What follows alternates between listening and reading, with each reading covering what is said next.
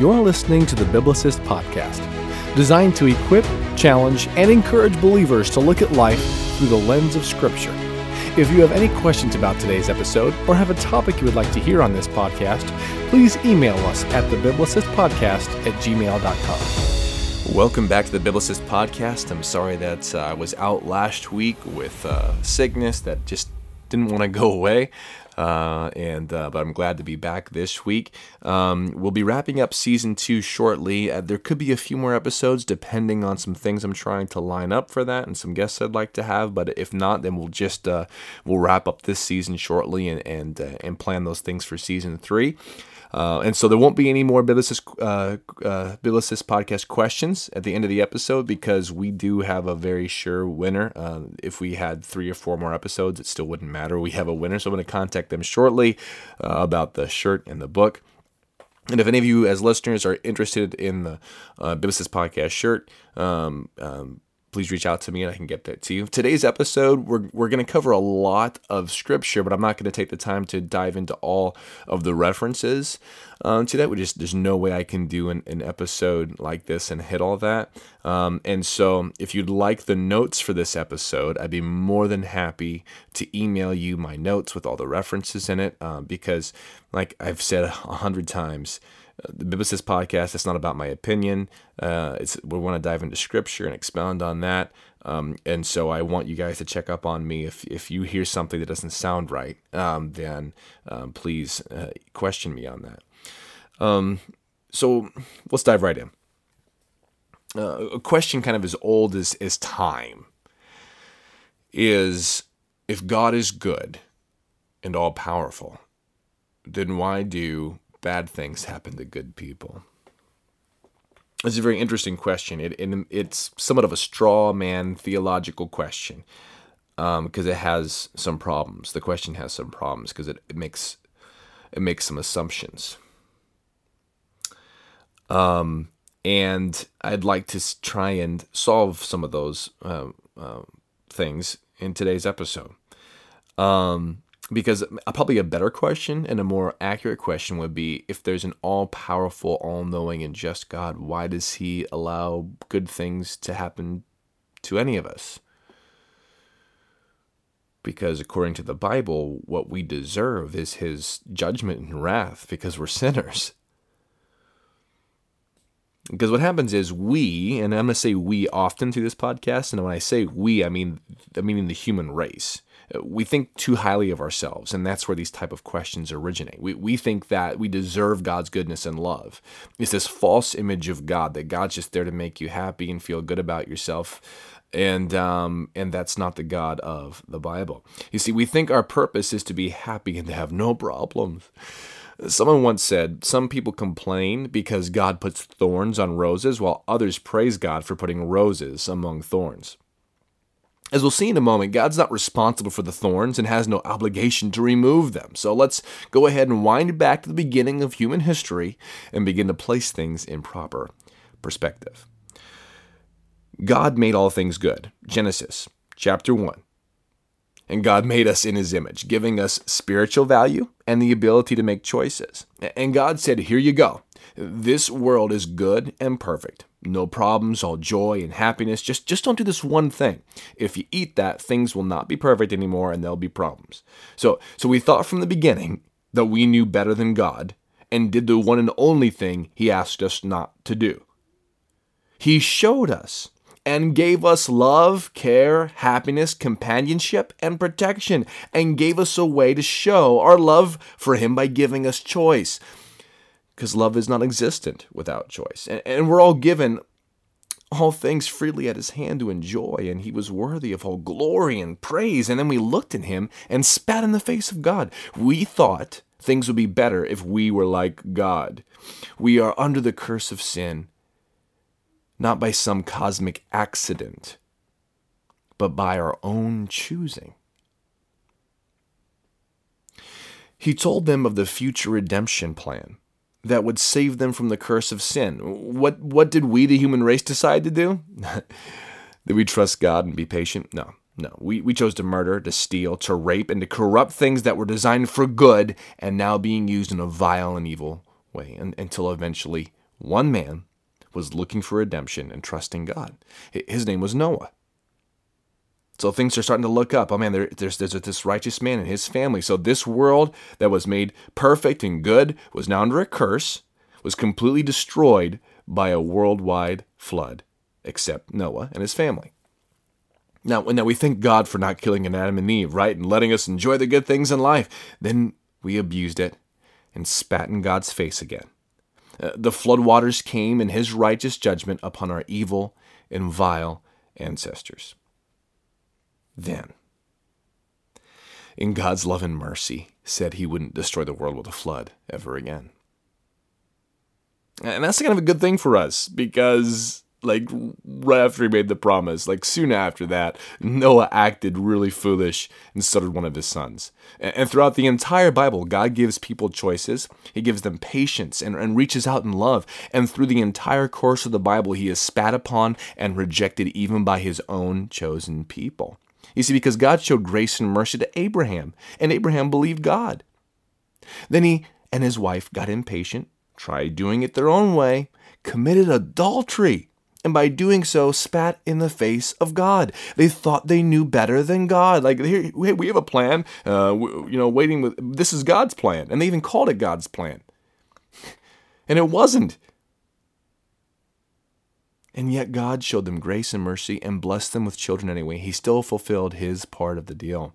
And see, God showed mercy and grace to the children of Israel and rescued them from Egypt. And they praised and thanked God for the rescue, and then questioned and complained every time things didn't go the way they planned. They continued to spit in the face of God, and many faced his righteous judgment.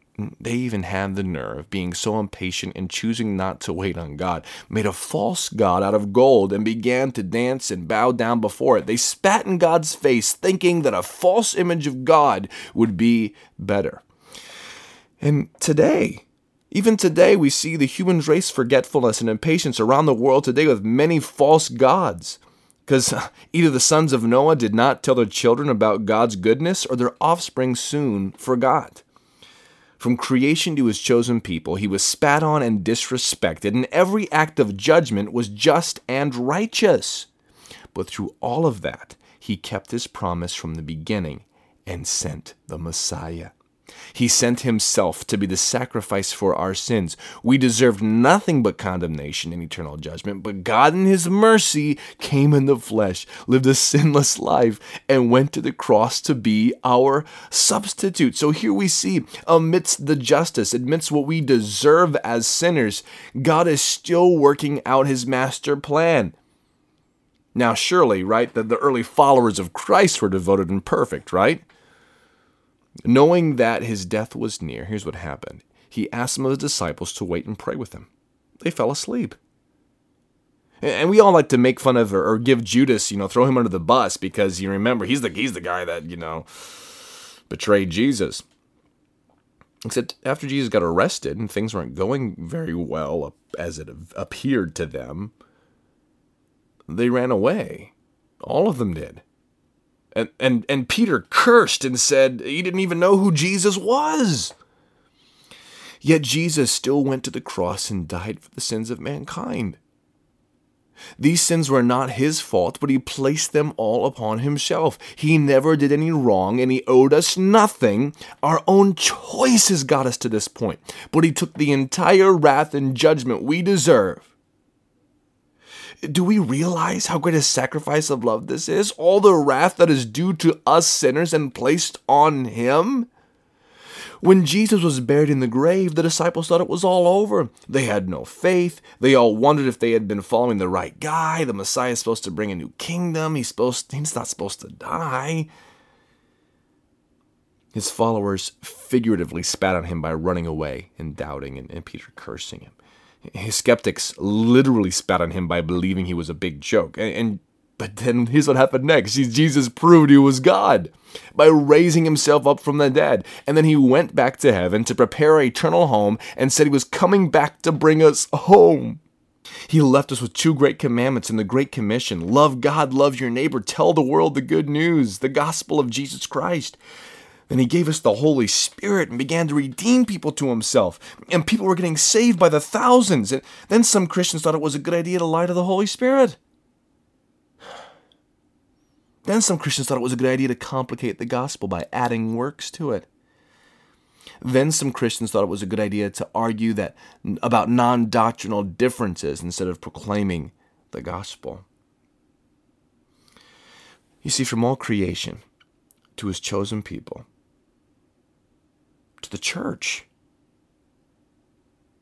we've continued to be arrogant, sinful, and place ourselves, our ideas, our thoughts, our philosophies above God. But despite all this, God has given us grace, love, mercy, and has continued to add to his church. We are sinners, and God is merciful. Isaiah 64 6 says this, but we are all as an unclean thing, and are all our un, all our righteousness are as filthy rags, and, and we all do fade as a leaf, and our iniquities like the wind have taken us away. And Jeremiah 17:9 says the heart is deceitful above all things and desperately wicked.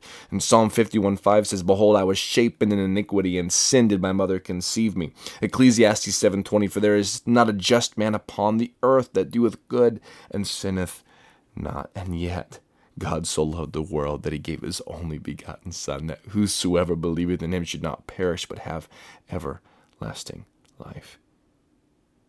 Now, maybe you're listening to this episode, and, and you and you understand that God doesn't owe us anything. That that that's what this whole thing of of grace is about.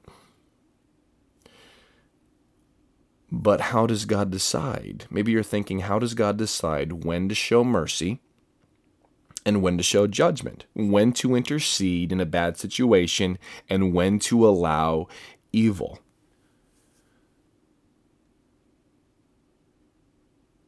And on a human level, on a personal level, I have no idea. I, I, could give you a theological, lofty answer, but the reality is, we as humans don't know. We don't know the answer of of of how and when and why. But someone said this if God were small enough to be understood, he would not be big enough to be worshiped. And someone else said this if God would concede me his omnipotence for 24 hours, you would see how many changes I'd make in the world. But if he gave me his wisdom too, I'd leave, I'd leave things as they are. So here's what we all have in common the human race. We all have spiritual value because God breathed life into the human race. And we also are all under the curse of sin, having spat in the face of God, deserving his just wrath and eternal damnation. And even as bad as we are, he has reached out in love and given us a choice. Jesus wants to be our substitute. He, he just wants you to repent of your sinful and evil state and trust in him alone. He promises to forgive your sin, give you purpose, and that you will inherit eternal life. Uh, see, our purpose isn't just to be to be happy. Happiness is superficial and comes and goes like the wind, but our purpose is to love and glorify God. And when we surrender to that purpose, we will find something greater than temporal happiness. We'll find joy. And maybe you're a skeptic listening and you're saying, well, this is just an American thing. You know, if you were born somewhere else, you'd believe something different. You're just arrogant enough and foolish enough to believe that this is the right one. Well, let me ask you this Are, are there places in the world that don't have clean drinking water? Well, if you're honest, you're going to answer yes. Does that prove that there is no clean drinking water in the world? Of course not. It just proves that certain places don't have clean drinking water. Jesus is the living water. And we are proclaiming his name today because he is the way, the truth, and the life. And no one comes to the Father but by him. The Bible is the most preserved book in the history of the world. It's, it's a proven work of history, it's not fiction. And the evidence for, for a resurrected Savior is overwhelming, making it, it a religion and a belief to stand alone. And the only belief system that has nothing to do with us earning God's approval, but solely having to do with surrendering our sorry, sinful soul to the only one who can redeem it. Today you choose.